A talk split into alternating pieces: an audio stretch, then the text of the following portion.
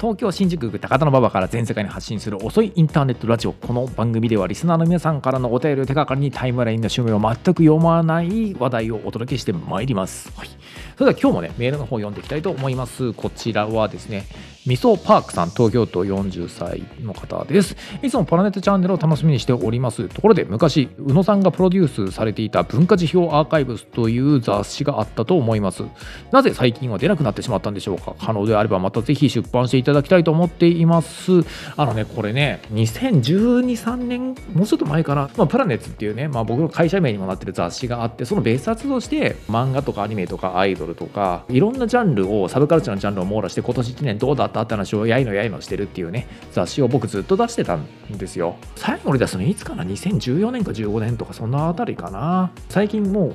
4、5年？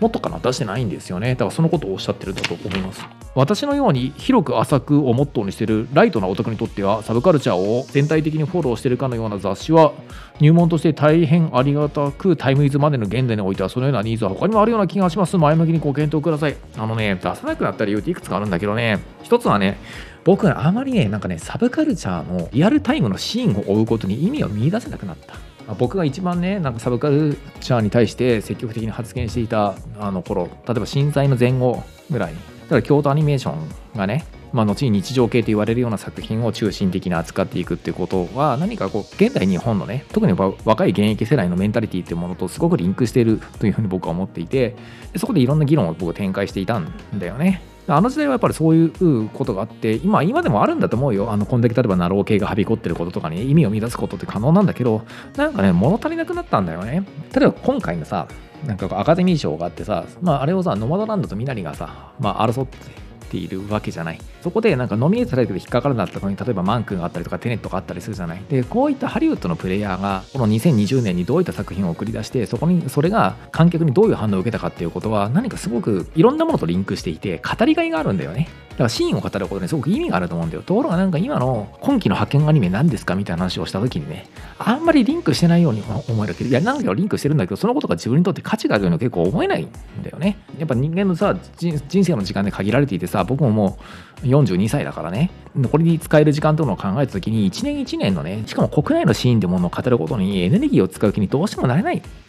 わけ。でもサブカルチャー費用から撤退してるわけじゃないんだよ。だってその代わりさ、文化事象アーカイブスを出さなくなって最初に出した本が僕、ボセのディストピアといってね、宮崎駿、富野義行、押井守について書いた本なわけなんだよ。でもそれはね、なんか僕ね、なんか残ると思ったんだよね。あの富野義行や押井守についてはまとまった評論ってそんなに出ていないしね。やはりこう決定版を自分で書くということが、あの時期のアニメーションについて、しかも世界的に結構評価されてるアニメーションについて語ることが、後の研究者とか批評家とか、あるいはこう一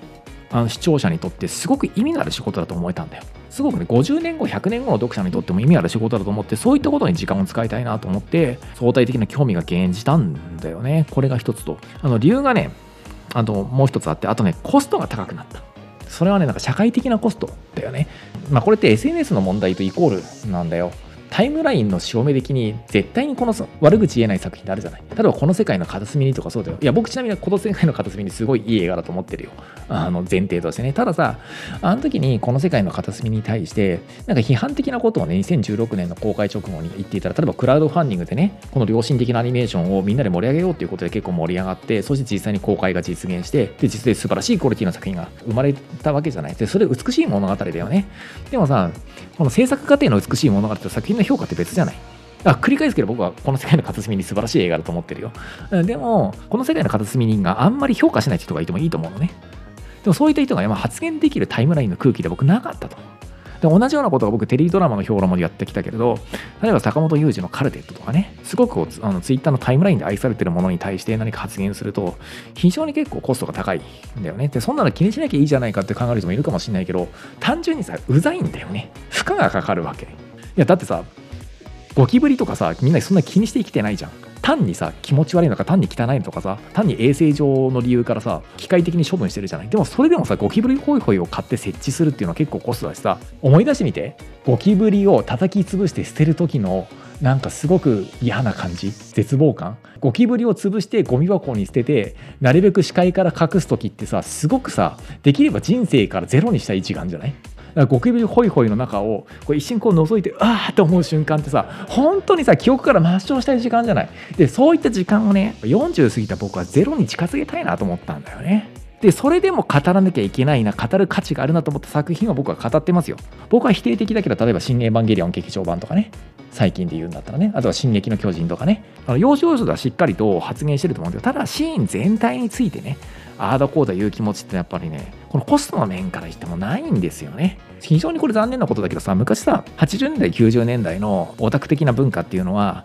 世の中の人々はこれが素晴らしいと言っても自分はこれが好きなんだっていう動機ですごく愛されてたと思うんだけど今のオタク文化っていうのはやっぱ SNS があるせいでねみんなで同じ作品を愛して褒めてつながることによって気持ちよくなるっていう側面がすごく大きくなってそれは非常にプラスのものも生んでる。ただクラウドファンディングなんてこういう気持ちがないと絶対成立しないからね。プラスのものを生んでるけど同じぐらいマイナスのものを生んでるんだよね。まあ一言言うとそれは批評を殺す文化なんだよ。あるさあの表現者がさ作品を作ると。でその表現からいろんなことは人間考えるわけなんだよね。これは素晴らしいアニメーションだけれどここで描かれてるこういった想像力ってもしかして戦後日本の二次が無意識のうちにはまってる巨大な罠なのかもしれない。そんな疑問を呈することって作品のいい悪いとは全く別に可能なんだよ。可能だし結構大事なことなんだよね。でも今そういったことすらも許されないじゃない。はっきり言ってしまえば。だから許さないと思ってる人が多いと思うんだよね。でそういった状況下でコンテンポラリーなねあの作品についてシーンと並走して発言し続けるっていうことにあんまり価値を僕見出せない、まあ、そういった理由で文化辞表アーカイブスっていうのは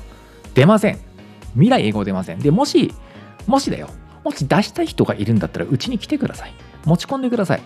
あの僕だって多分このミソパークさんと同じように一ファンだったわけですよ。全く業界と関係ない。でそういった人間があの自分で仲間を集めてミニコミを作ってウェブマガジンを作ってそうやってここまでやってきてるのであのあなたにもできますよ。でその時僕がノウハウを展示することもできると思います。なのでぜひとも僕のところに来てください。ありがとうございました。はい、えー、ということでね、えー、この番組では皆さんからのお便りをお待ちしております。身の回りで起きたことから人生相談まで幅広く募集します。お便りは概要欄にあるフォームから送ってください。過去の配信は YouTube メンバーシップなどで視聴できます。詳しくは概要文をご覧ください。それではまた次回もよろしくお願いします。